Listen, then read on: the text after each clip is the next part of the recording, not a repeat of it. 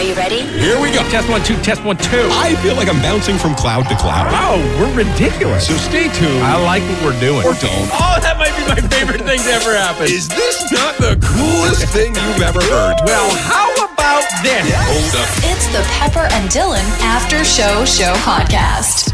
Let's start this thing. Welcome to the After Show Show. Today is February 9th, 2022. Thank you so much for joining us. This is the wrap on the wrap. Yes.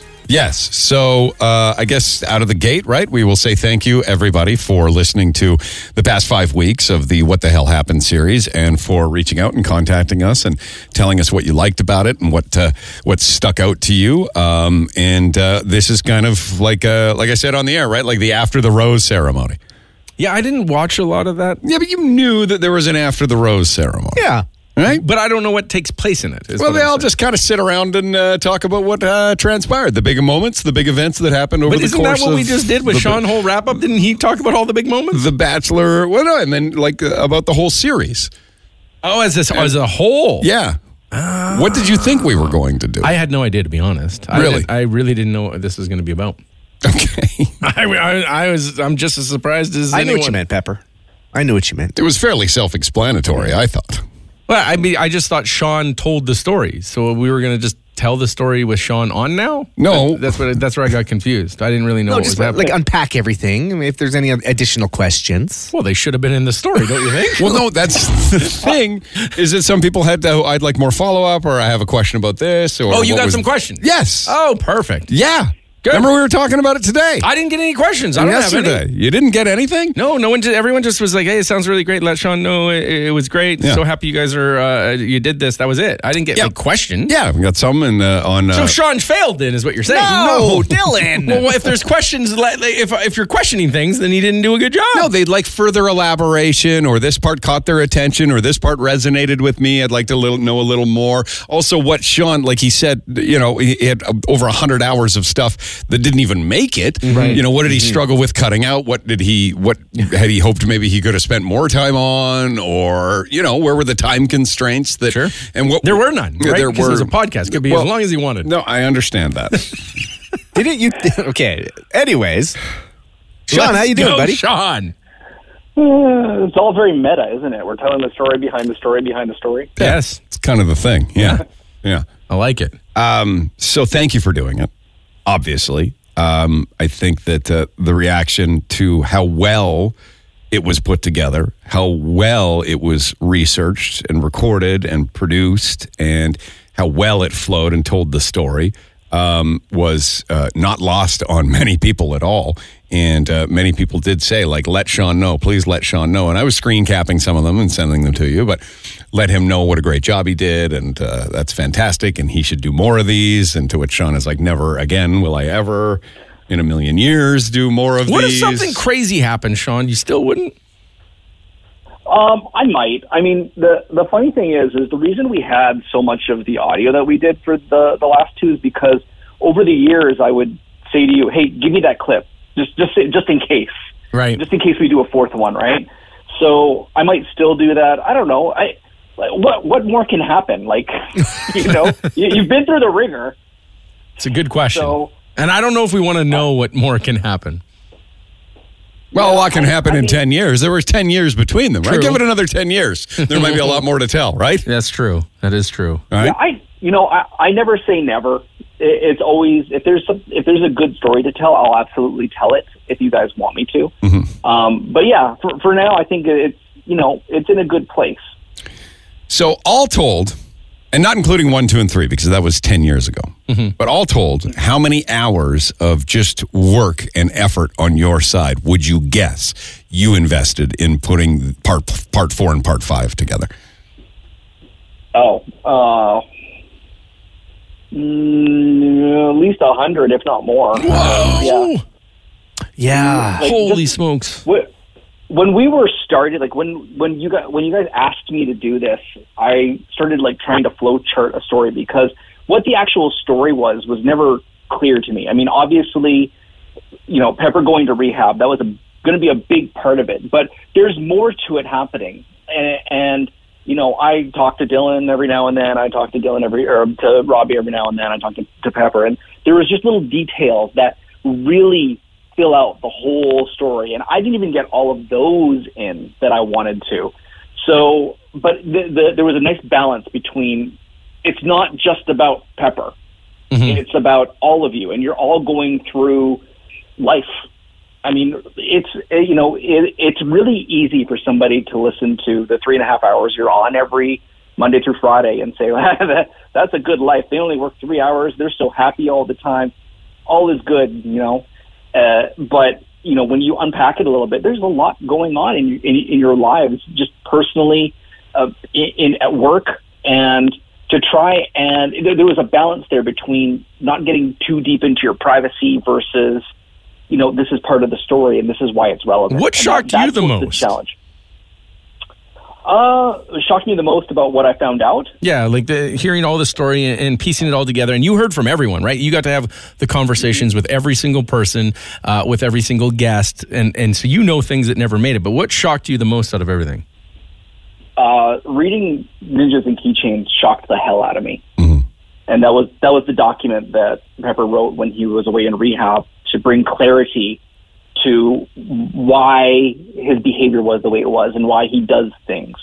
And I mean, on the surface of it, it's like whoa, but then when you go a little bit deeper, it's like whoa, right? So that that that was actually truly shocking. And what? Because we don't, kn- we, none of us really know what that is. Yeah, I keep going back and forth on, you and Pepper know what that is. sharing that, you know. Well, I, I, I mean, look, it's it's a private document, and so I, I very intentionally I thought it was important to put into the documentary because it it was a pivotal moment. It was it was Pepper's aha moment, right? And it's important to to show that in the story arc, but without getting into it because if you get into it, that was a whole rabbit hole that you probably could have easily spent another hour on and um, it, it just so when I when we talk about it, you know, I thought it was really cool to put the reaction to when I read it, to, read the first par- paragraph or two to you, where that was a genuine reaction where you were like, "What the hell is this?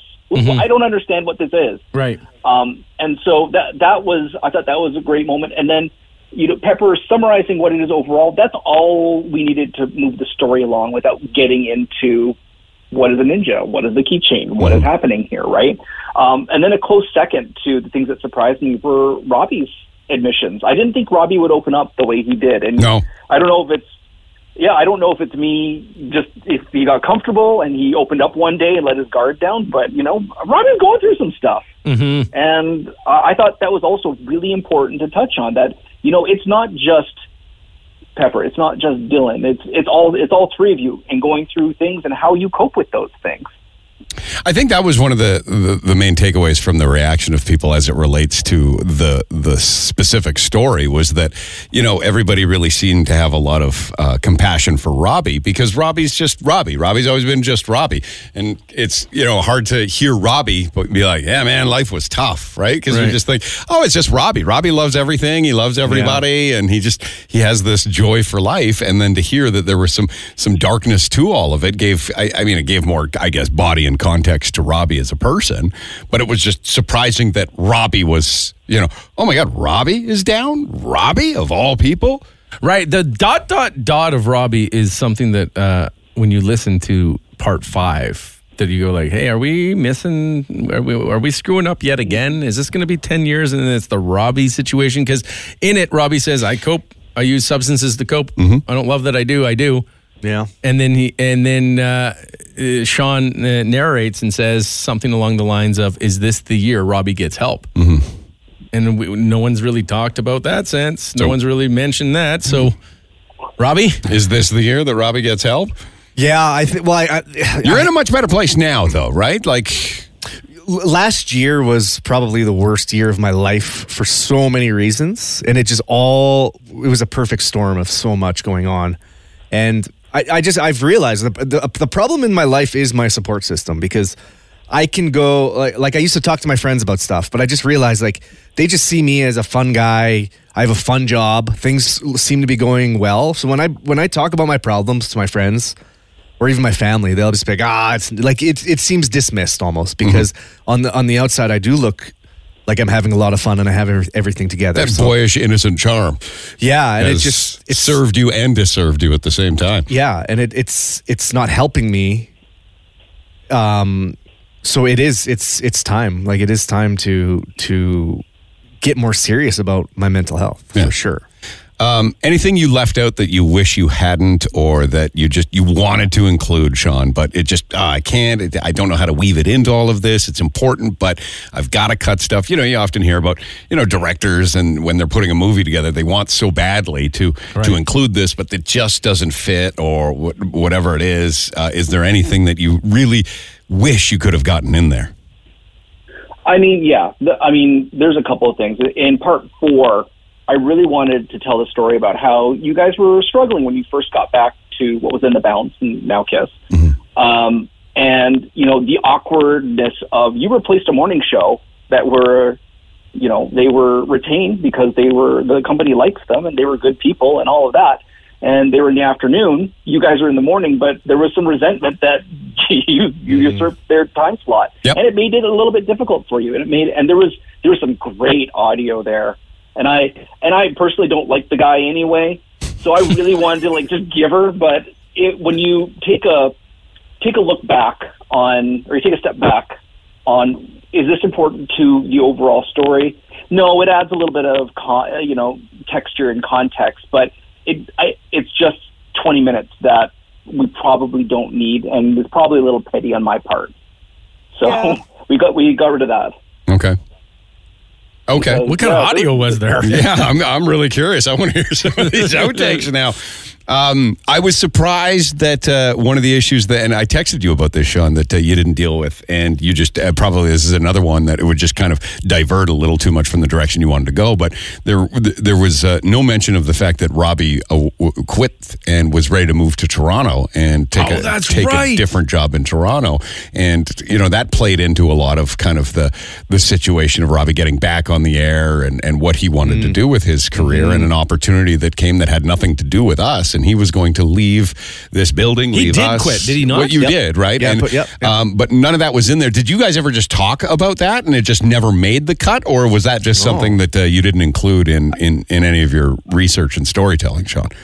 No, I did have a couple of clips on there, but uh, and it might have even been like I I sent an early draft of part four to Dylan, and um, you know I think Dylan, your early feedback was it, it, it's a little draggy. It's a little there's there's a little too much happening here. It's breathing too much. We need to tighten this up. Um, and that was just one of the things that didn't get included. So yeah, we I mean I you talked about it a lot Pepper, when we were talking, we have, I think you and I have over six hours of interview time. Holy. Um, I, we, I, Robbie touched on it in uh, an indirect way when he was talking about, he talked a lot about, um, you know, it- it- something he Balancing the just mentioned a two the, the two jobs, right? Yeah, yeah. Well, balancing the two jobs, but also his life is not is not as perfect as it might seem. You know, it's hard for him to talk about relationships because, or, or even his job, just because it's like, well, hey, you have a sweet job. Let's talk about how sweet that job is. Um, so, right, like but there's no getting away from it. Like wherever you go, you go home for Christmas. There, there people want to talk about the job. You go Mm-hmm. to a party, everyone's like, "Oh, it's Robbie." Oh, let's talk, and it's you never get away from it. Hmm. Right? Right. So there, and again, we did touch on Robbie quitting several times, and that's again that it wasn't essential to move the story forward. It might have taken away from Robbie's story a little bit, which I was really trying to expand upon in these these last two. Um, but I think overall the, the message was there. Like Ro- Robbie keeps quitting. I mean, if you listen historically, I think he had a quarter life crisis about a decade ago, and Yes. this was when he was Yes. at his friend's his friend's wedding, and then he just didn't come back. If you, if you Oh. recall, Mm-hmm. and I, Missed and his I plane. remember.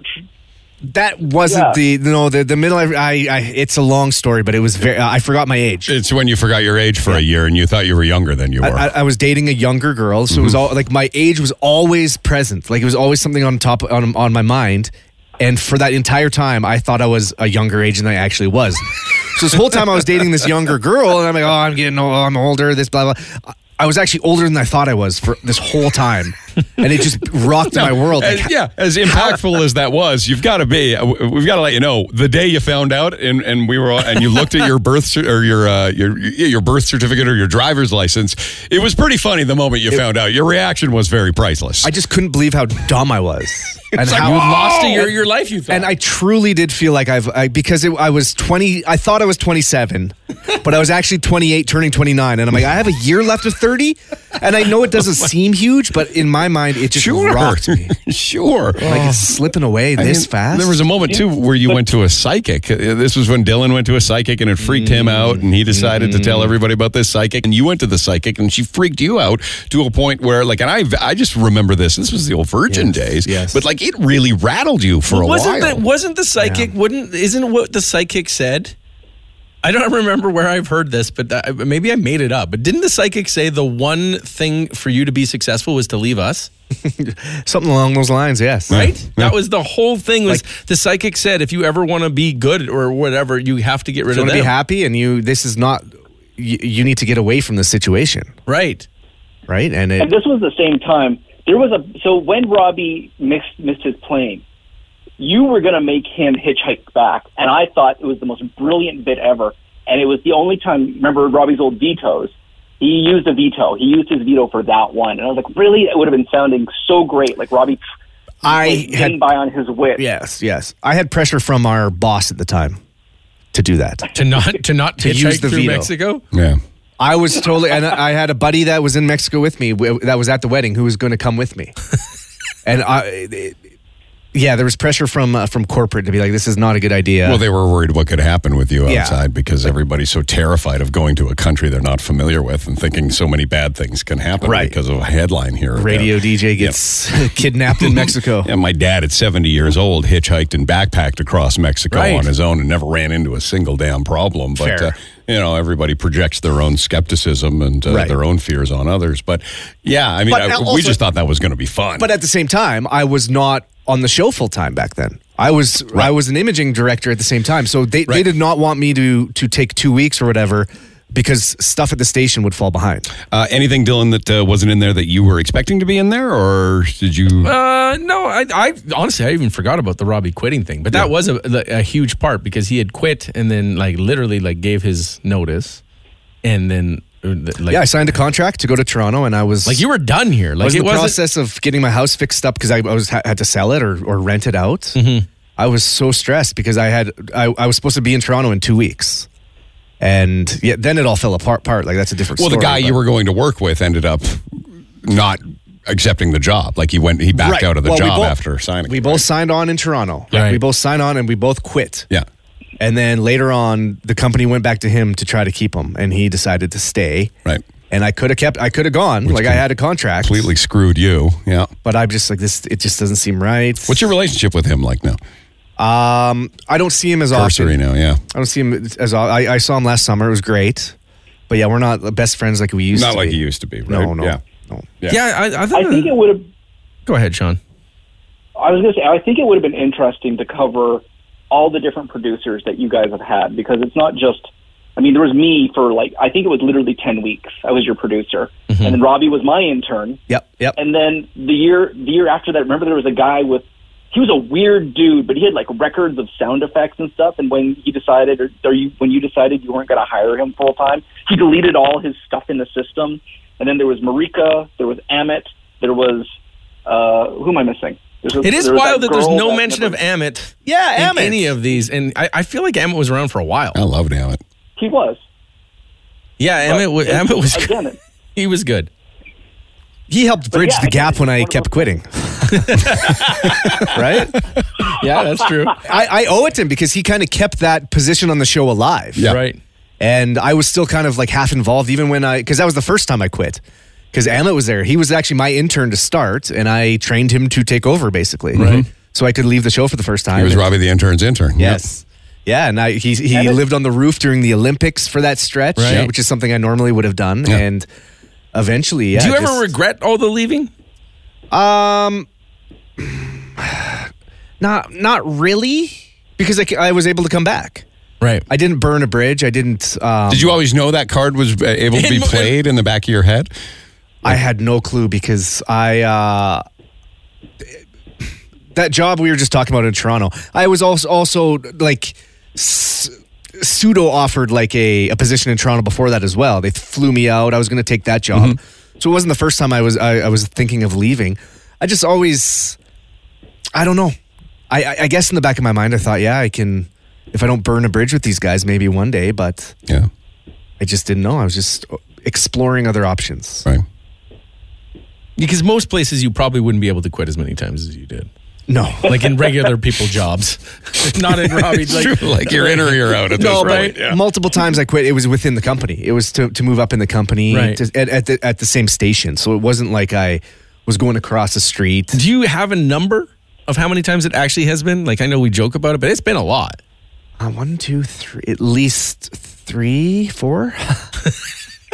You've been on the show as a regular part of the show four different times, I believe. Yeah. One, two, three, four. Yeah, five. Yeah, five different times. Yeah. Right. Yeah. That's So there's wild. the Amit days. Yeah. There was the the Marika days. Yeah. Yeah. There was Twice at Virgin, and then, yeah, yeah, there was a lot.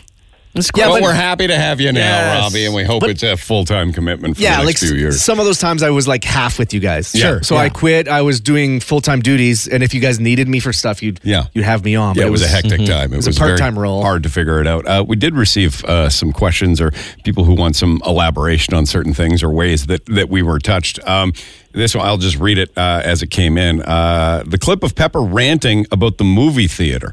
I love that. That wasn't actually the part that the management was upset at, right? No, no, no, no, no. That was Is just it- an example of a rant when we get you going. It was just it is it's just a taste of what happened in the podcast. Yeah. Also, No, when you were at that's- yeah, go no. ahead. that clip is my biggest regret because I held on to your rant from that podcast for years and I lost it. The the, the podcast glorious. that got us in trouble. It would have been glorious to hear it again because you went off on that. on the podcast. I can't even remember it. I think I I, didn't- what I didn't know about that podcast Yeah. is that Robbie even edited it and we Yes. still got written up. yeah. Robbie, we, what, what did you edit? What the hell happened? Uh, because uh, like in the in the in the, the series here, I did say like red flags popped up, and I I knew something was not right. and after the show, I- I'll never forget because I, I talked to you. I'm like, are you sure we should like? Are you sure like anything we should edit out? And like even today, we want to do everything live. We don't want to edit stuff. We don't want to be that show. But I just knew deep down, I'm like these this can't be good. No, Well, I, what I do don't you, you knew deep down it can't be good, but you still let some of it? because there was some other there was some like more what Way I to badly edit. it was what I deemed to be like more personal attacks on people. I'm like, this can get this is gonna get Pepper in trouble Uh-huh. because he was in the mood. Well, I appreciate that, Robbie. Oh, I mean, everything I happens for a reason. Is there any regret now, knowing how things have shaped up? Like, I don't think so. No, no. I mean, No, you guys are way better off. You're way better off. Where, as, I mean, I, I remember at the time when you did get fired, Dylan called me that morning. He's like, "We got fired." I was like, "What?" Right? I was shocked. Yeah. And then I thought, "Well, they're never." You thought never you were. anywhere mm-hmm. again. Yeah, yeah. Yeah. But you weren't too bothered by it either because you had such a, a, a distaste for going there and the way that they were. Right. they it was a were tough. It was a tough Yeah. time. We, we got to a tough point. Uh, Like point over you, there. You say in part four about how like you would just drive and just sit and go like, oh God. Not again. And like I'd look over and see, and you'd see me sitting there going, "Oh God, not again!" Just pull up and just hated it. It was tough there, and it wasn't always tough there. Like when we started, right? There was different, uh, different management, different ownership, and it was fine. And it was we had a ton of freedom. But then, you know, things, uh, different people were hired, different people were moved around, positions changed, uh, companies changed, and they wanted to come in and change everything. And if you listen to the shell of what what they once were now, you can you can hear that what, their vision is awful. It's awful, Yeah. and uh, but that's what they want, and Yeah. uh, and it, it just never fit what we what we wanted. Oh, but the commute was do. so short. The commute was short. It was. a, I bought a place right by there. Yeah. Uh, also, when we- you were at the last station, I just remember the show not being very good because I got extremely annoyed at the show just promoting the next break. But I now understand that that wasn't your choice. My question is, what is uh, what My question is, was it the way right away, that way right away when you started, or was it once the new company took over? Yeah, it was when they t- they took over, and people who we had had past kind of uh, friction with uh, found themselves back in charge, and it's just yeah, it was they had a vision, we didn't have the vision, um, and It was uh, consulted to death. it was consulted to death by by you know uh, third party companies. And this is also why were they so hell bent on hiring actors? Didn't you guys have a pretty good audience? And it's a great question. Yeah, we had a pretty great because audience. the, the way that it works is like so a, a lot of the consultants are these people are american Mm-hmm. and in like some of the big cities in america which would be like new york la uh, big radio cities they were seeing success with like ryan seacrest's show uh, an Elvis Duran show. They see success with these fake things, right? Because they would make these fake things. People couldn't tell necessarily that they were actors, and th- th- they would just they they had deemed that people didn't like waiting around. So get to whatever it is as quickly mm. as possible, mm-hmm. and always tease what's coming up next to keep people waiting mm. and to keep people on the edge of their seats. For whatever reason, this is working in Los Angeles and this is working in New, uh, New York. So, because it's working there, these consultants come up and say, This is what you need to do here. The, it, it is really interesting in Canada, in Edmonton especially, how loyal and how excited people are about radio. People really care. And uh, it's so different. Like, you- we're not LA. Exactly. And so they would come in with what's working in LA and, and suggest it to us. We knew better because we did know the audience. We did talk to the audience on a regular basis. We did see what the audience would write in or when they would phone in. And we would make our decisions based on what felt good. What we would make our decisions what was working in our minds. And it was opposite of what they wanted because it was working elsewhere. But like some of the, the the the benchmark things that they did elsewhere sounded great because you're you're in LA and and you have access to way more people. It's way more Hollywood, and then it just wasn't going to work here. And uh, Right, and also really didn't want those that. big stations. They're sending tho- those shows. They'll repackage those shows and send them to all the other markets around the country. yeah syndicated for sure. Yeah, and our show can't really do that. It's it's so local. It's so it's so custom to this to this city. yeah. So I think more than that, though, like people really in Edmonton specifically, they really crave authenticity. Mm. And when you have the actors, when you have those prepackaged shows, it's really superficial, and that lies in LA. I mean, it's the king of superficial in LA, right? Right. But they can smell through it in Edmonton. They really can, and I think that's why these podcasts work. I think that's why your show overall works, is because you guys have been really open, and you know, really, what you see is what you get. Well, and one of the things, like just in my personal life that I lived, that it, like I, it was mainly because I was smoking pot, I guess, but it was just like not to lie because you never remember when mm-hmm. you're lying. Like you can't keep your like to story the straight. audience on the show and yeah. Well, just in my personal life, Yeah. and then yeah, to the you feel like a fraud when you come in. Like if you have an actor and you have like one of the great things of pride of doing this show, I think for all of us, is when like something great happens on the radio show, and there's a lot of things that happen that aren't great, which I they don't bother me in, in the slightest because I think like that's just the re- part of it being real. But when something great happens, like when I can just remember one of the examples was when someone found out their spouse was cheating or their girlfriend uh, was cheating. And they they called us because they didn't know who to call and they just felt like we were friends. And they called us late in the show and didn't know what to do going like i think i just caught myself uh, or my girlfriend cheating. And we were able to walk through that process with them all the way until they walked into the door correct? Yes. that to me was such an amazing moment that like you could have written that if you wanted to hire actors but then you feel like a fraud when people because people ask you about that story and go like did that really happen Yeah. and then you got to kind of sit there and look at them in the face and go like uh yeah yeah that, uh, I hate never that. right Like on location, if if people come up and just the the most random things they remember, Right. And if they were lies and fake, I just feel so terrible about it.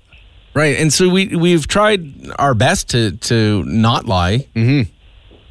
and they wanted us to and like yeah when you lie you can always like i think that's a way that you can tell our show from other shows that are, have actors. Is if things always go right It's probably fake. yeah, the the best thing about me like not being able to dial a phone Sure. correctly or trying to call Norway like we did this oh, morning and get it Right? is it is it proves that like this is how it would really go if it were real. Exactly. Like when you when you hear another radio show that it's got like half a ring and then someone's like, "Hello," Yeah. right? Like ours has thirty seven rings before a dial tone. Yeah. Then two more. Like it's real, but it's like I love that about it. Yeah. So uh, that's kind of where they were going, and and I understood why they would want to go that way because you can make anything happen. It's Mm-hmm. fake. You can write anything, Yeah. but.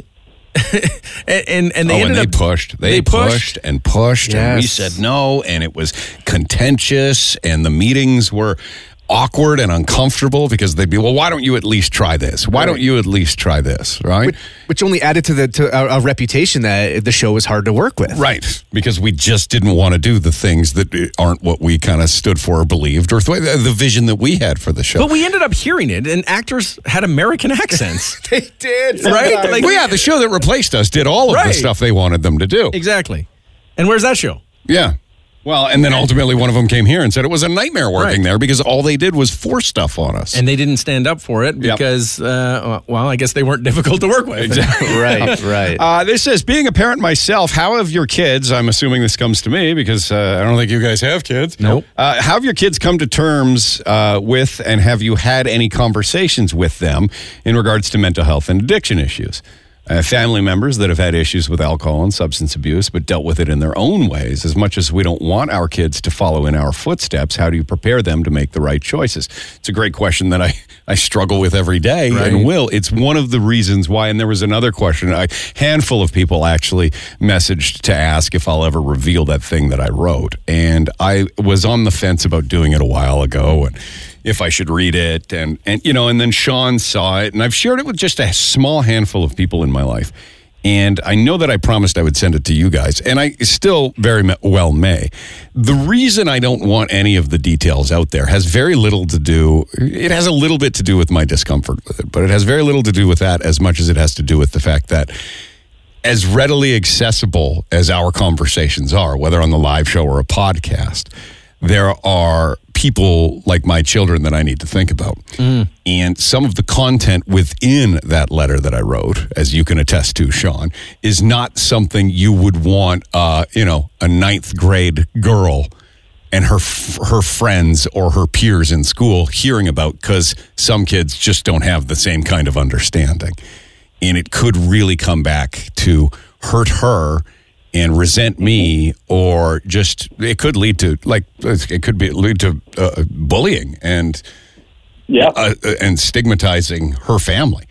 Th- th- That's the Yeah, truth, right? if I were you. Yeah, Yep. and I and and, and then uh, and then on the exact opposite end of the spectrum, like my, my son and my daughter, I've got an ex-wife who was part of that whole process, and I've got parents and a sibling who know some of it, not all of it, little bits of it, and for them to know all of it, I, I just uh, I just want to keep it to myself until I'm ready. I don't mind sharing it. I don't think you should share it with us then.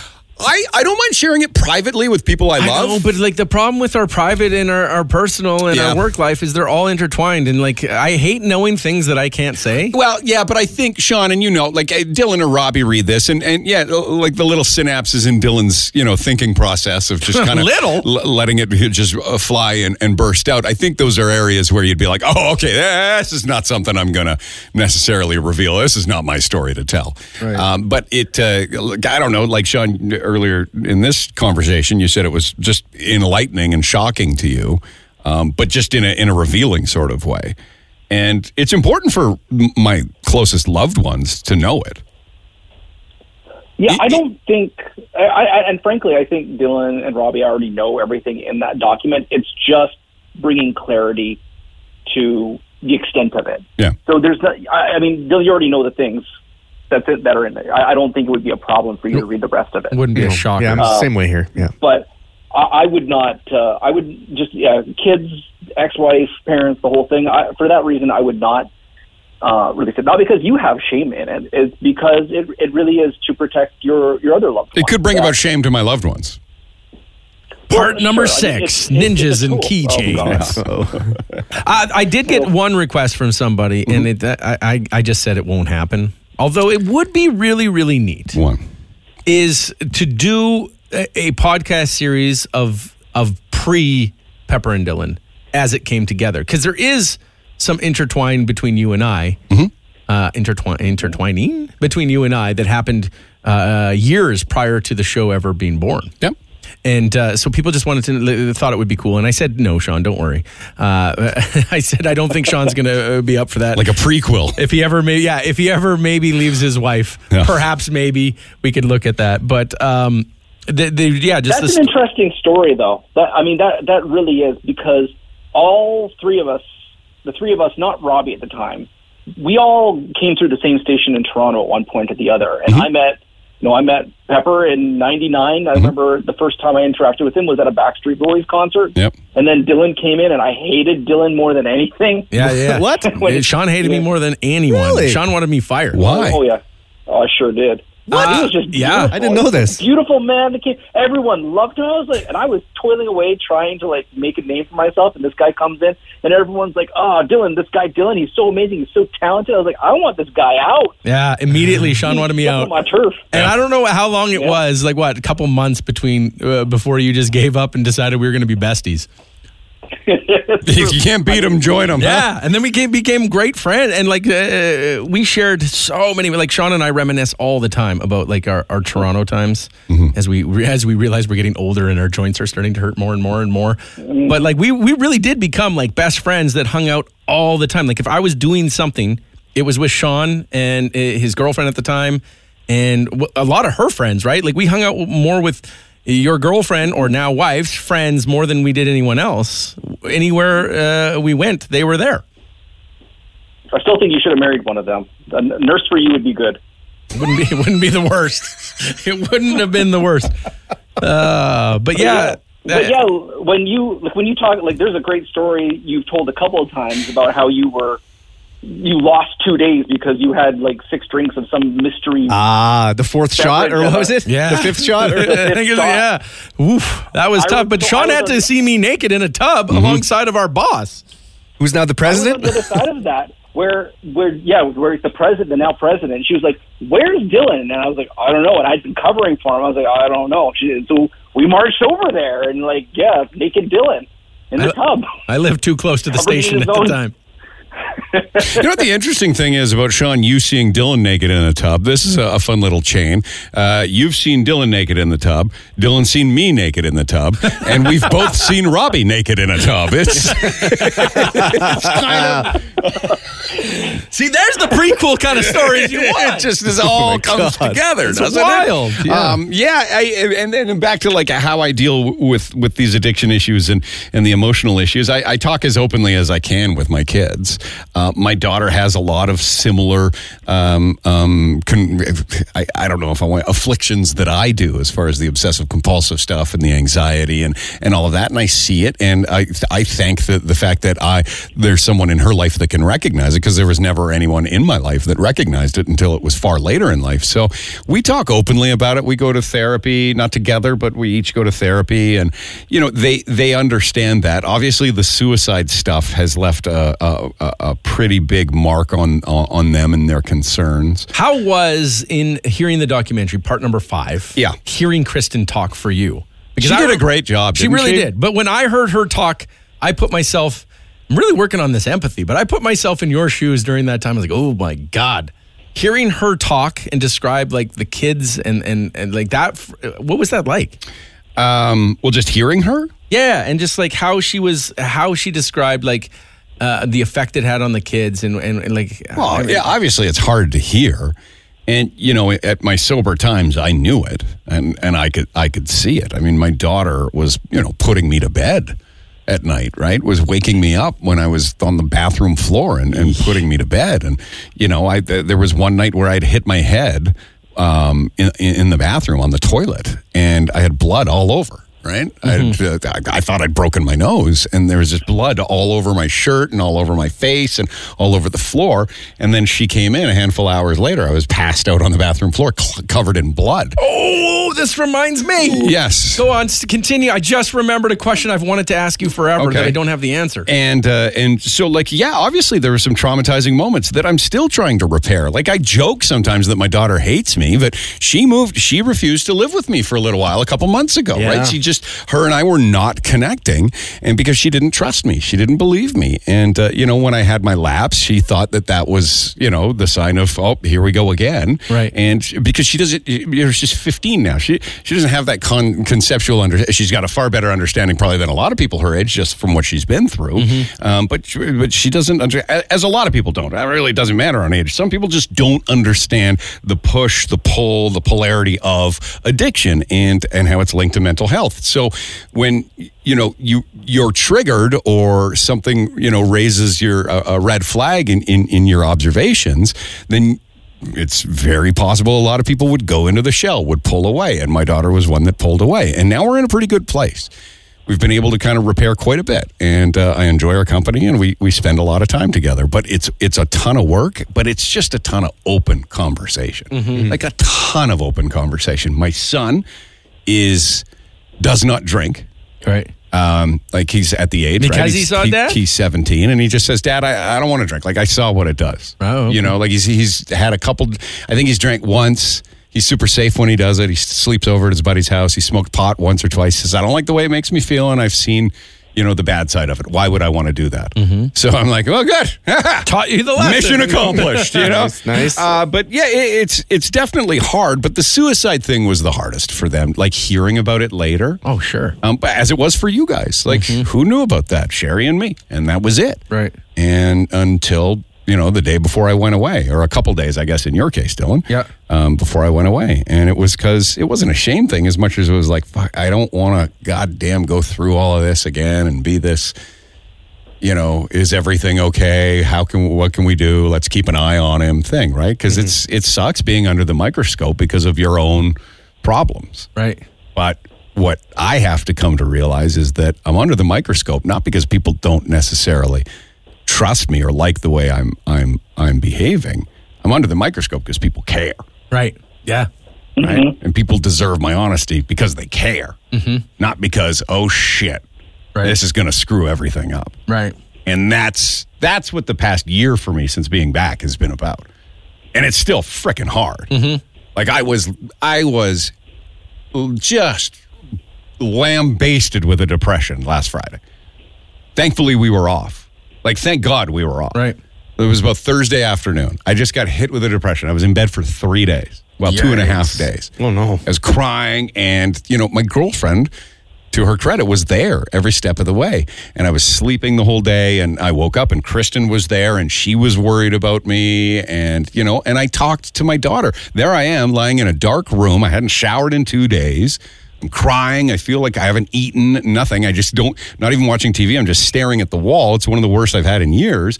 And my daughter comes in and I just say, here's what's happening, right? Dad is not doing well. He's sick right now. He's, he's, he's, he's depressed and I'm trying to figure it out. And she's like, Dad, I know. Like, I know what it is. I've learned. Like, Right. but I have the open conversation instead of, oh, don't worry, honey, I'm fine.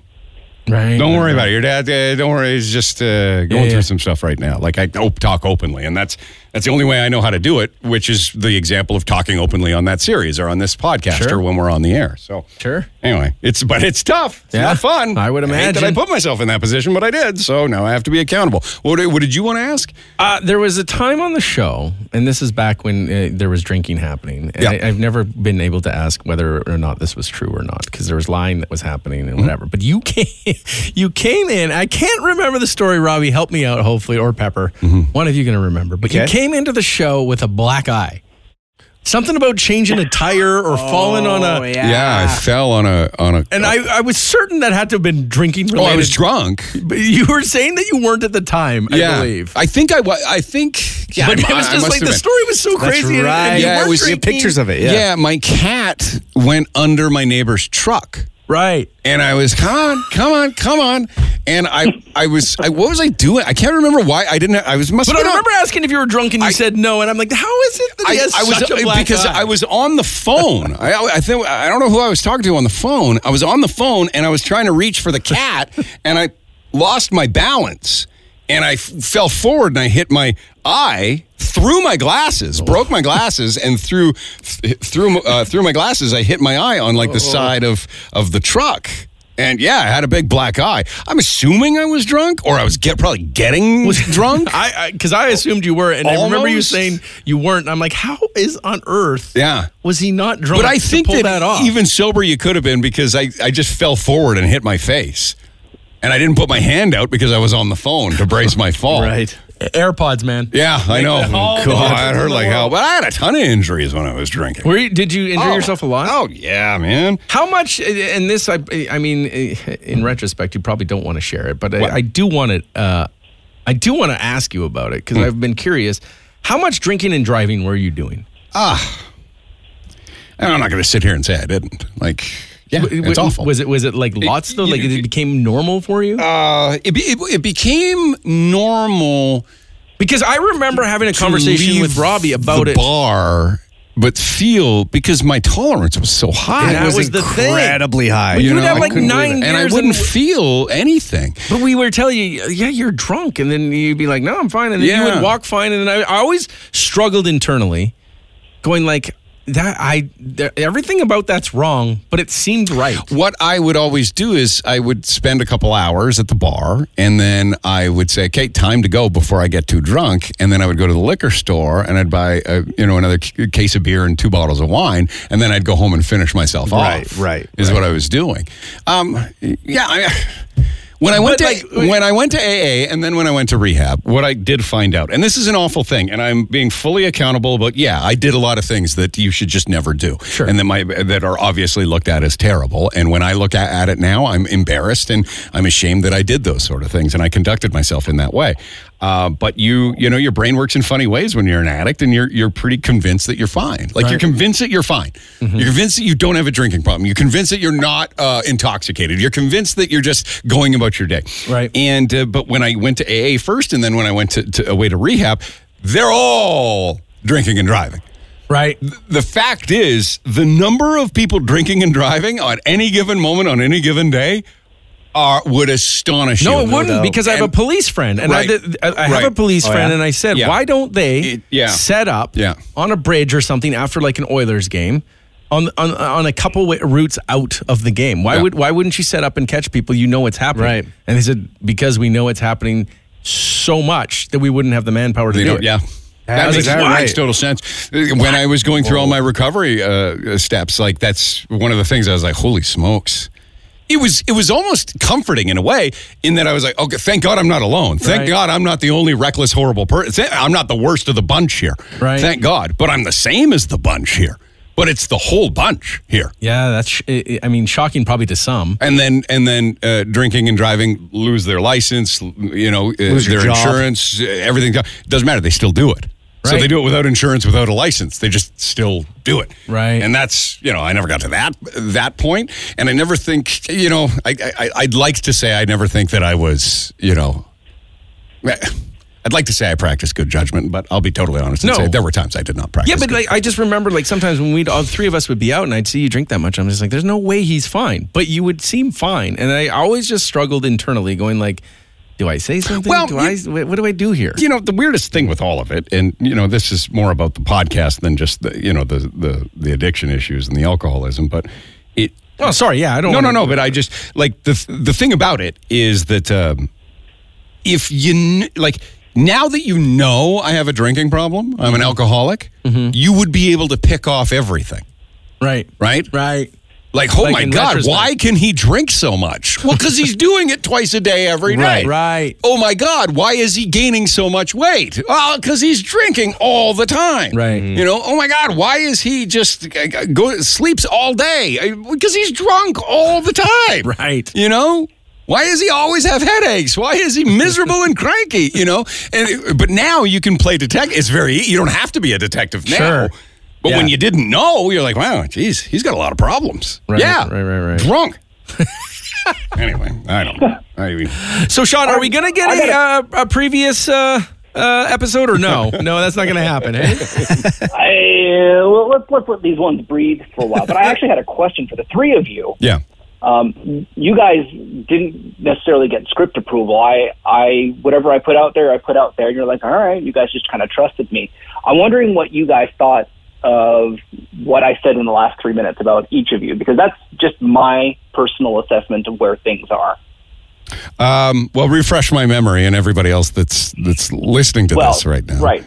So for Robbie, and we mentioned this before, I said, you know, you guys have encouraged him to get help. Maybe this will be the year that he'll actually get help, which was my kind of indirect way of saying, Robbie, you need to get some help. yeah, yeah. Thanks. Well- and then for Dylan, oh, let's do one. I Yeah, let's do one at a time it, then. Okay. Well, I, I mean, yeah, I, I couldn't hope for anything more for anybody. You know, I no, I honestly can't because fun Robbie, easygoing Robbie is the best, not just the best Robbie, but it's one of the best people I know. And we offer the help that we can. Robbie, you can live with me. Like he wants to sell his place or Oh, whatever. I- Yeah. You know, we extend those invitations. But for Robbie to truly find himself, he's got to find the way to love himself and care for himself. And I've been told that too, Robbie, and I never believed it and I didn't want to believe it and I didn't even know how to begin. And um, it's still really difficult. But I, that Robbie that will come out on the other side, if he is proactive about it, that's the Robbie I want. So when I heard you say that, I'm like, Amen. Let's hope Robbie realizes it too. Yeah, and it's Yeah. it, it didn't fall on deaf ears. It's I, I I recognize it, I understand, and I uh, I strive to get that help for sure. And I have. It's not like I've never been to therapy. It's just I, when I say get, it's just more of a regular part of my routine. You know, after listening to it too, uh, and to the, the Robbie side of things, is like I've realized, like, and I've always known, and I've always felt this way that Robbie is the kindest, uh, one of the kindest people I know, and he will do anything for anybody at any time. And he, because eh, not because of the obligation, but maybe, but because he loves to help. And I've kind of looked at the way I have, um, I don't know if taken advantage of is the right way, and I know that Robbie would never say that I have, but I, I, I look at the amount of things Robbie does for uh, other people, and in, in in one regard, I kind of envy it. Like I wish I could be that giving and caring uh, for other people. And in another way, I hope to God I'm not making him ever feel the slightest bit obligated that he has to. Wasn't he your lawn boy? No, but, Yeah, you know, like doing my lawn and no, but I lived in your home. Like that was a mutual Yeah, thing in my mind. I like know. I don't think you've taken it. I've taken Well, advantage like, of you like, just as much. Like just yesterday, I asked to, uh, to take care of my girlfriend's cat because she was staying the night at my house. Right. And like just yeah, that's a gift to Robbie. Robbie will do it, right? And just instead of like, oh God, I don't know if I need to ask him to do this again because it wasn't the first time I've asked you, and I should just run it through those filters. Like, what am I expecting of Robbie versus what does he think I expect of him? Right, and I and by, by listening to that, it just kind of cemented my thought of, I, you know, like just to really watch you and watch what you do and and respect all of it more and be more out vocal about how much we appreciate and respect you. No, it's it, that's something that has never uh, that's never been lacking. You guys always have shown your appreciation for me, which is part of the reason why I've, I've stuck around so long. Well, you Now better. you left four times. It's true. Yeah, maybe show maybe show a little appreciation for us then, Robbie. I guess you come back. I don't know. Like Dylan, what was your take on those last couple minutes with Robbie? Uh, with Robbie, just that I, I, uh, Robbie definitely needs to uh, take. I mean, as you get older, you, d- you need to take yourself more seriously and your life more seriously and the things that are affecting your life. And inside this room, Robbie is. Um, I'd say Robbie's mood is, it, it really, really can crush everyone because when Robbie's in a mood, Pepper gets awkward because Pepper doesn't know how to deal with like uh, uh, uh, Robbie that's not happy, and Robbie and I will be more fighty with each other. So when Robbie's in a mood, he wants to like almost attack at me, or he'll push buttons at me because I, I don't know. I guess he feels more like on a brotherly level where uh, Pepper is like the, uh, the older, wiser one, but like Pepper doesn't know what to do, so he'll shut down. I just and- go into my shell and look at my computer screen. He looks at his Yeah. computer screen. Pepper won't look up, and and he just kind of ignores it. And then Robbie and I are left to kind of task at each other, and we'll just pick back and forth and back and forth. But his mood can affect this room more than anybody's, in my opinion. Uh, and and when we get full Robbie, it's the greatest thing ever. When Robbie's just wanting to laugh and have fun and be goofy with me, it's the greatest. It's just well, you feed off each other. So right and and so so i think like that's why uh I, I i notice it the most with robbie is when he's really uh, being bothered by things. And there was a stretch where he was really being bothered by things. And I would try to talk to him and we would try to talk to him. And I, I'd I'd have a phone call. Like sometimes Robbie just needs you to pick up the phone. Could be nine o'clock and you want to be getting to bed. And you just need to pick up the phone and let him vent for an hour and like let himself just talk. And let him just vent it out until Yes. he realizes at the end of the vent, like, yeah, okay, maybe it's not that bad. Yes. And that's what uh, Robbie needs. So I try to do that as best I can when I can. But sometimes it's just like, okay, Robbie, you gotta just be, you gotta just come in with a good attitude, And the fear for me, reminiscent too of when I was at my angriest and most frustrated. right? Right. I would see that with Robbie and go like, oh, Right, I remember acting that way. right, right. How do I talk to him about, you know, circumventing it, Yes. getting ahead of it, Yes. instead of letting what happened to me happen to you? Right. When I see some of your, and not lately. I think lately we're in the best place. Yeah, like, lately, it is Robbie's been So, great. yeah. Like we No, had a, been- the last talk we had with Robbie was a serious one. I was re- that down, was that it was last good. talk we had, which was just a few months ago. There, that stuff like that was weighing on me so much Mm-hmm. for years, and I finally kind of just got off my chest, be like, "This is what ha- is happening with me." I and Was I- that when you guys were yelling at each other? That's what started that one, right? That was yeah, That was the start of it. yeah. We almost went outside. No, Pepper didn't want to go outside. You wanted He to drag him outside. Why would I ever go he outside? thought I did, and then he's like, "What do you want to go out and fight?" I'm like, "Let's do it." So, but that I really didn't want to fight. I know, but No, you asked like- him, "What do you want to do? Fight Well, I was just uh, like, what? uh, yeah, yeah. It's 'cause I was It wasn't a challenge. I didn't. Draw, I didn't say uh, let, us battle. Let's duel. I was like, No, oh, what do you want to do this? Because I don't. That's true. I'm not a fight. I know you guys say I'm not a fighty guy. I get fired up though. yeah, yeah. You'll punch a wall though. And that's the thing with me is I will let things build and build and build until they explode, which is not healthy at all. Even though every time that that's happened recently, you guys have helped me get through it. I'm a lover, Dylan, not a fighter. I know would you are. You are a great. Daddy likes. Oh, yeah. All right, what's the next one, Sean? Uh, uh, for Dylan, I said, you know, he was continuing to cook, which was my way of saying he's into still into his other things, and that's fine. Um, but he was really closed off, and it's even something that I've I've noticed, and it's been for a while now. Like there was a time where he was in a long term relationship, like for a year, and I was like, "You have a girlfriend?" and he is really he is really closed off, and it's not just on air; it's to like everybody. So I don't know who he uh, necessarily opens up to and I it, it made me a little bit sad. I mean, I mean that was 100% again my perspective of how Dylan has matured and grown over the years. Maybe this is it. Like he is now more closed off than he used to be, and that's just the way it is. But there was a time where you know he was open and he would share his fears and his loves and his passions and all of that. But now it's just quite it's a quite a bit more reserved. And and I was hoping for it to go back a little bit the other way. I th- I think Dylan's most closed off was the uh, the uh, onion chopping phase days, which is probably like two years ago. yeah. I think that was that's when I've noticed him being the most closed off and distant, and it's it's since been way better. I don't know if you've noticed that too, Pepper. Uh, yeah, I think I've just uh, developed a little bit of an understanding with it. I think what's what's frustrating to me with it is, to be totally honest, is that like you know his frustration with me while I was gone or just before I went, and was that uh, you know I wasn't being open and and. And, and talking and and you know I always kind of said like I'm being more honest with you guys than anybody else like you guys know stuff about me that no one else knows like when Not I my girlfriend, not my wife. right you know like when when, when That's right. That's right. Look, you Nice know, editing, Sean. You know what I meant. My not my girlfriend, not my ex-wife. I just said what part was that? Part four when I said that. You know what I meant. But anyway, like I, I'm more honest with them than than anybody else. Like when I come in here, this is my place to just like finally share and feel like the, it's it's kind of judgment free. Or if it's judgment, it's like a fun uh, judgment, right? Sure. And um and so my argument was always like, why are you guys so mad at me for not for for being secretive and, and dishonest when I tell you you guys know more about me than anybody except Sean and more than anybody.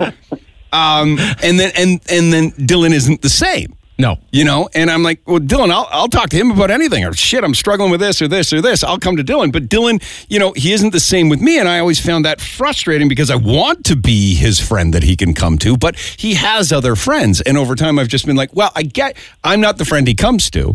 He comes to other people when he's struggling. And the the drawback to that is when he's closed off, it seems like he's just moody or closed off.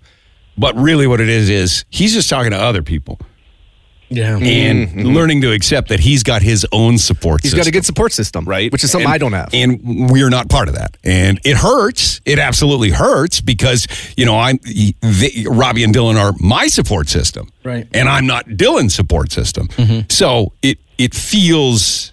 You know, it's it's. I I don't know if you would say it's an, it's an ego blow or anything like that, but it's just like I'm here. Sure. I, I want to be available, but I can't beat it out of him because I'm a lover, not a fighter.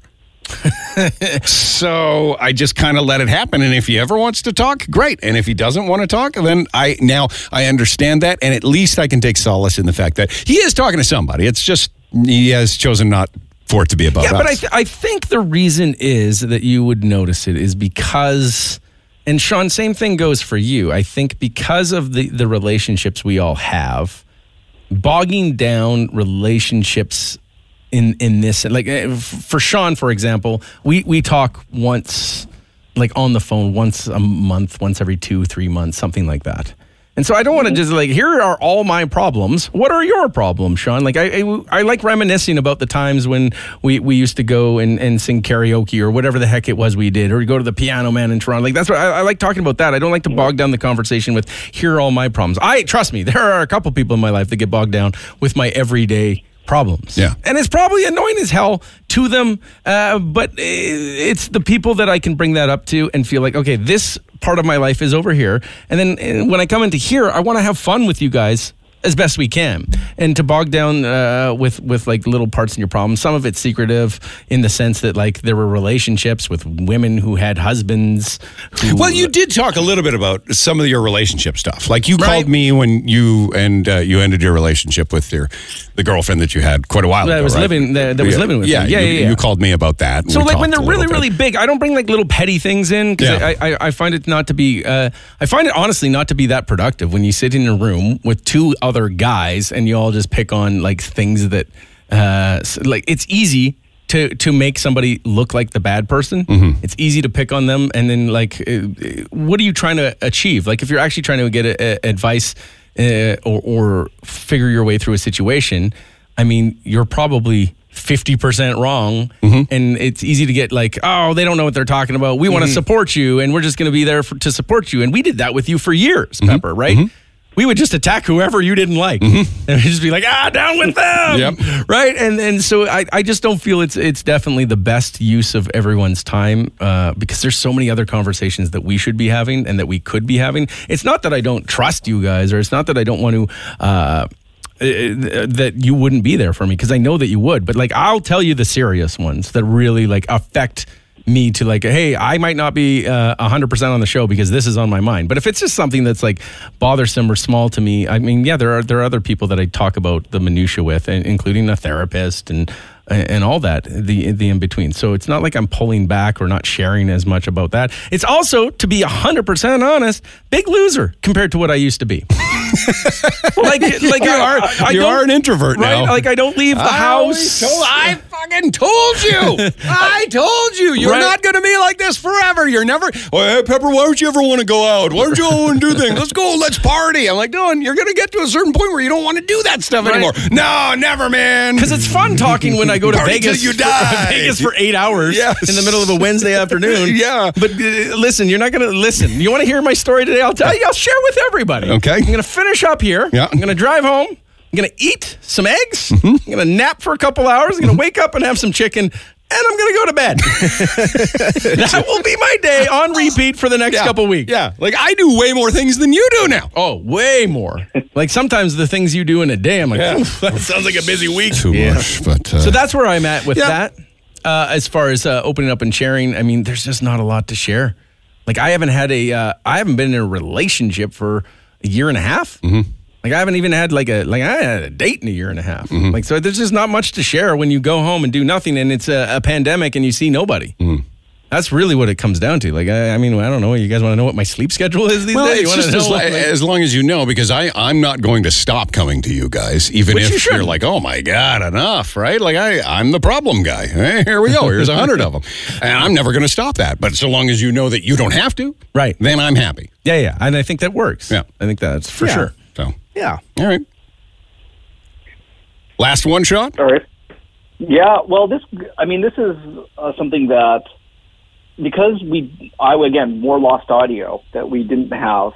There was a couple of breaks that I really wanted uh, to talk about, and and it, they dealt with your your relapses after you came back from um, rehab. And one of them you did very publicly on air, and we we did talk about it in the podcast. But the audio was so great because it was like the last break on a Friday. Robbie had to go somewhere. Dylan was just like, "What? Wait, what?" And I mean, your ex-wife Kristen had a great take on that as well, and it had to be cut short. And so at the very end, um, I said, you know, in the fall of 2021, Robbie and Dylan were called to your house. I think it was actually your girlfriend's mm-hmm. Yeah. house mm-hmm. because you were face down, you were in pain, like all sorts of things were happening, and mm-hmm. you know, everyone assumed that it was you were drinking. And again, and you had fallen off the wagon, mm-hmm. and whatever for whatever reason, the guys took you to the hospital. And I let that just sink in for a minute because that's what every listener is thinking. They're like, "Oh, well, he did that before. This must be exactly what it is." And I don't know if it, I, I still don't know what happened at that hospital. I think it was some something unrelated. Yeah. But it did come out then that you had slipped up a couple of times, and there was a new cycle of lying there. And so we didn't end things on a "Hey, everything's fantastic now in Pepper and Dylan's world." It's no, you're you're still fighting for your sobriety every day. You're, Yep. you're- that temptation is still there. Those Yep. there's still lies happening, and so I that that I actually thought for sure you would probably make me cut that. Uh, eh, when if I'm being honest, I thought there's no way this is going to go in because it's. I mean, it is the reality, but it's at the same time, it's not a happy reality. Do you know what I mean? Well, the, the- here's the, the reality of be, going through recovery and being an addict. Dylan, you watched Euphoria the other night, and he because this really landed hard on my girlfriend while we were watching Euphoria is when Rue Zendaya. Zendaya's Zendaya. character Spoilers. references. Oh, yeah. that, um, Spoiler, big spoiler. Is it a spoiler? Yeah, probably. People are obsessed with this show. Okay, but she just does reference a statistic that you can even Google that oh, uh, the the recovery for addicts um, is five percent success rate that they will never relapse. Five percent, Right. and uh, now that's a general broad recovery statistic considering all rehab facilities and all manners of recovery and AA and twelve and other And twelve steps and, and all and all substances. But you know the general number when you boil it down is five percent. And when my girlfriend heard that, she was like, "Oh my god!" And I said, "Yeah." Like, and that's no relapses, no lapses, nothing. That's just you get out of whatever, you get clean, and you never go back. Five percent, ninety-five percent of people who struggle with addiction have at least a lapse or two or a relapse. And you know, the the, the first time that I lapsed, and I don't call them relapses because a relapse would be falling right back into hundred percent alcoholism, right? So lapses are, and that that first one that I shared publicly just came out of nowhere, and I just decided it at the last second because you know what, I wanted to be made to, help, uh, I wanted to be held accountable, and um, I wanted it out there that it's not easy. And I wanted to, you know, my friends, my family, my loved ones, and the audience to know that, like, it's a struggle and that uh, I'm not going to be perfect. But then I talked to a few people. I talked to my support system, and a lot, a lot of people said, and people who have been through it, and they said, like, you, you relapses and lapses are almost a, a key component to proper recovery because you learn sometimes the hard way, but you learn that it's like, you, you just can't ever be get do it. You think you've got control, you don't have control. You want to find out if you do? Go and get drunk. Go and get high. Ah, you don't have control, right? You can't uh, just have one. You can't stop at that.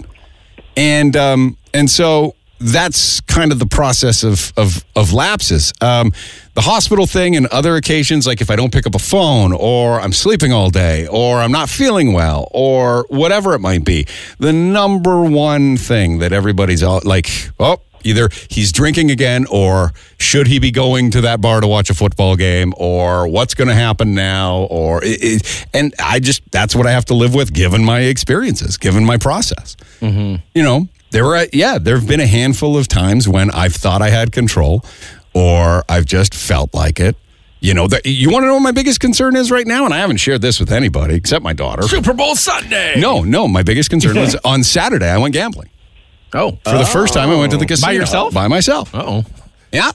And And I won $150. I was in there for 10 minutes and I got the bleep out of there. Nice. As soon as I won, I was like, Whew, lucky day for Pepper. And then I Get got out. out instead of staying there. You know, and my was, concern, ga- and, and was shopping. gambling- I, I know you like to ha- gamble, but was it was it just It was never a problem, but you these sensory addictions, they Okay. move around, man. Right. Like once you get rid of one, it's really easy to find a new one. Right. You know? Mm. And uh, so I, that was a concern. It's like, Jesus Christ, why am I almost on autopilot driving to the casino? And oh, look, I drove past the bar right to the casino. which have bars in them? Yeah, yeah, they do. But I was out of there so quick, you know? What made you do that? Which show, I, you know what? I was listening to a podcast where somebody was talking about gambling, and I was like, "Yeah, you know what? It's been a while since I've been gambling. Let's go have some fun." Thank God they weren't talking about crack. Okay, Oh my god. you know. Oh boy, I, uh, but it's. I mean, look, it's it's a it's it's a label that I'm going to have uh, for the rest of my life too, right? Because you can be 40 years sober, but you can not. Some people aren't 40 years in one day sober. Um, I don't count the days. Uh, I just count each day as like, hmm, let's see if I can get through today. You know, string some together, and see where it goes from there. Right. But explain it, understand it, or live with it. That's that. Yeah, the the way that that uh, what Sean referenced when we were uh, took taking him to the hospital. The hospital. way Yeah, that you that- guys, you guys were for sure. I was drinking, right? Well, we no, didn't know no, to no, no. We weren't for sure. That's uh, we, we, the, the behind the scenes of that. The reason we took you to the hospital is because we gave you the benefit of the doubt that you weren't drinking. Yeah, Right. that's what I'm that like, was. okay, if we Yeah, I guess, them- yeah, that makes sense. we sense, have to yeah. take you him to the hospital because if he was drinking, this would explain it. He swears he's not drinking, so this is an issue. We have to take him to the hospital. Right. If you said, "Yeah, I was drinking," we would have been like, "Oh, okay." Then we- I mean, we would have been like, "That, that makes sense." Mm-hmm. You can't get up. Uh, okay, good to know. He's, he, but like, yeah, you said because because the reason was that you were driving, you had to pull over. And you couldn't stand, and your girlfriend had to come get you off of a front lawn Yeah. on your uh, on your hands and knees, and Yeah. we're like, "Well, gee, if that's not drinking, there's a major I was having problem." a, I was having a clear panic attack, right? Like you couldn't clearly even what it was. You couldn't even call in sick. That's was- why we were wondering Yeah. what the hell's happening. Yeah, I was so Like, dizzy and I couldn't get. Yeah, it was a really awful, awful experience. But like, it, it, it, the fact that I was so high functioning when I was an alcoholic and I never missed a day of work is like, see, like, I'll tell here's proof I wasn't drinking. I didn't come in. Right? Yeah. no, had I come in, then I probably would have been drinking. And I just Right. remember because I, uh, Robbie and I both took you, and Robbie had to sit in the, the parking lot, and I went in. because of COVID. Yeah. Yeah, just because only one of us was uh, allowed in, and I. I just remember getting texts because your wife had found out, and just I remember there was a point where there, she was that she was basically saying like, "Well, we'll get him to test test him for alcohol." I'm like, "How the hell do I do that?" Yeah. What do you mean? Like I'm just sitting beside him, Yeah. and everyone thought maybe perhaps that's where it was, that's where it come from, and, and I'm like, I don't like, uh, I don't know what I. Hey, doctor, could you maybe test if there's alcohol in his Well, blood? it was relieving to me that when it was either the nurse or the doctor at the time when they, they said, "Well, no, clearly he hasn't been drinking because he would have had a, a reaction to the medication we have or the IV that we have him on right now." And I was like, "Oh, thank God Which God." is what a what a punch in the face Yeah, that is. yeah. Hey, if you were drinking, they give you something that makes you yeah, throw and I was like, "Oh, thank God! Uh, There's the proof everybody needs." Uh, but uh, yeah, uh, uh, there was another occasion too where I slept in, which is so rare for me. And Oh. that you guys both said that you thought for sure I'd, I'd gotten drunk and slept through my alarm. Turns out you're just showering. Yeah, tur- well, yeah, I did after. Well, you have to get up and shower And before you bed? come to work. Yeah. No, I was using Alexa as an alarm, and I just said Alexa off, and she never went on again, Mm-hmm. and I just fell asleep. And then you got up and, And you then I was just like, "Holy shit! What you time is dilly-dallied? it?" Yeah. made the bed, What, I made yeah. the bed, had a Yeah, shower, made some bacon probably. Showed up Look, at though, 8:30. speaking of making my bed, I mean, use it as a metaphor. Like, yeah, I've made my bed, so I'm going to have to probably for the rest of my life, like I said, have to deal with the fact that when I I show a behavior that isn't typical, that the first conclusion that everybody will. I, I had a meeting yesterday with a with a football coach, right, and he goes to lunch every day at Boston Pizza, Oh yeah. right? Oh, the Boston Brute. The Boston, uh, I right? miss I miss Boston pizza. Yeah. So, and I went to Boston Pizza to meet with him. Calvin McCarty. He's a football player, or he used to play for uh, for the Edmonton football team, and now he's a teacher in St. Albert. Anyway, And I met with him because he goes for lunch because his girlfriend works there. Right. So Wednesdays he goes for lunch there. He said, "Yeah, let's meet up with me." He was going over some playbook that I'm putting together. Blah blah blah blah blah. And Kristen's like, "Where are you going?" And I told her, and she's like, "Is it okay that you're there?" Right away. Right. Right. Right. Is it okay that you're there? Right. And some days it's not. Like uh, there have been a day or two I- that it's not. I But saw you there once. You did. You saw me there once too. But it's you know it's it's way better, and it's way more upfront, and it's way and and, and if there are times, then you know it's something I've got to follow through with. And that's Yeah. that. Yeah, it's tough, right? Like it's Yep. tou- it's I gotta live with it. for your situation to have everybody always doubt you, Yep. and it's tough as everybody else to Not want it out me, but have to. yeah. Yep. It, it's hard on both sides. I understand uh, both sides of it, and and uh, it, it's a weird relationship, and that kind of like ties it all together. But it's a weird relationship that the three of us have. As you heard in part one, two, three, four, and 5 we we're so tied to each other, and everything. And we rely on each other for so much uh, that the friendships that we've made throughout all these years are so important and so that everything matters. And like you find yourself caring like no one else on earth cares about each other like we probably do mm-hmm. in a workplace environment. Mm-hmm. Right, right. like sure you have friends like this absolutely you have friends that you look out for but in a workplace environment i mean the person in the cubicle next to you you probably go for lunch. Mm-hmm. You probably will show up at their birthday. But i talked to my friend uh, jem who is on the podcast and, and she just said like I, I worked in an environment where like every day you go for lunch with someone you think you have these friends as soon as you end up quitting those You never friendships hear don't from them exist again, right? And it's just like it's those workplace friendships. But this one has has lasted for the last 16 years in every capacity. And i think w- in one of them you referenced just that like this this relationship is is more than a marriage. And it is. Mm-hmm. it's more hours together and it's lasted longer than most. Mm-hmm. Except mm-hmm. i think you got a little bit further in yours right? 20 years Uh, 2001. Uh, I mean, we were together for around the Ah, same okay. time, just not married, but- And uh, well, well, look, we could talk a, a lot longer about this, but Sean, you've got to go. You've been, uh, you're finally generous with your time today, um, but um, I think we can't go another second without saying uh, a handful of things. One being, Sean, what you did is incredible, and Thank you. to do it just out of a labor of love and uh, a prideful passion in, in your creativity and your work is like, I mean, outrageously rare and appreciated.